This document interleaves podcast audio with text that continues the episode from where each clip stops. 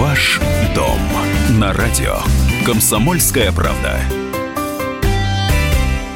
Своем послании Федеральному собранию Владимир Путин поручил правительству создать удобные и доступные инструменты для поддержки индивидуального жилищного строительства. Его стало известно о появлении первых предложений. Для начала решено объединить существующие банковские кредиты. Сейчас они есть разные. Кредит для молодых семей, кредит на покупку недвижимости в деревне, льготная ипотека для покупки дома комплекта. Все это будет объединено в единый кредит на строительство собственного дома. И дальше банковские служащие уже будут решать, какой вид э, финансовой помощи больше подходит конкретной семье. Еще одна мера помощи – подключиться к инженерным сетям станет проще.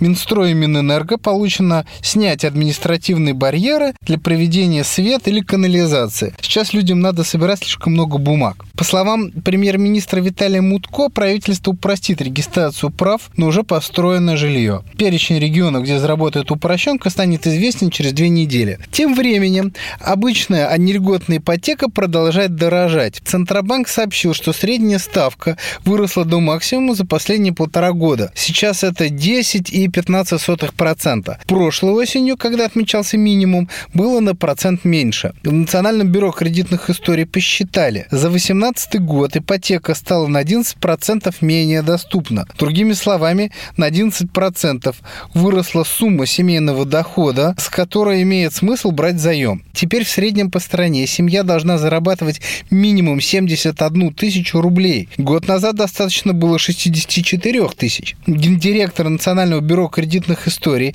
Александр Викулин объяснил, почему так получилось. Причина в увеличении средней суммы кредита. Размер займа вырос, пропорционально снижению первоначального взноса. С одной стороны, теперь проще оформить ипотеку, но с другой растет тело кредита и общие переплаты. Получается парадоксальная ситуация. Жилищных кредитов выдается больше, но выплачивать их становится сложнее. Олег Адамович, Комсомольская правда, Москва.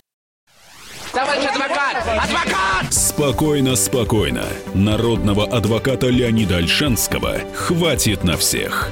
Юридические консультации в прямом эфире. Слушайте и звоните по субботам с 16 часов по московскому времени.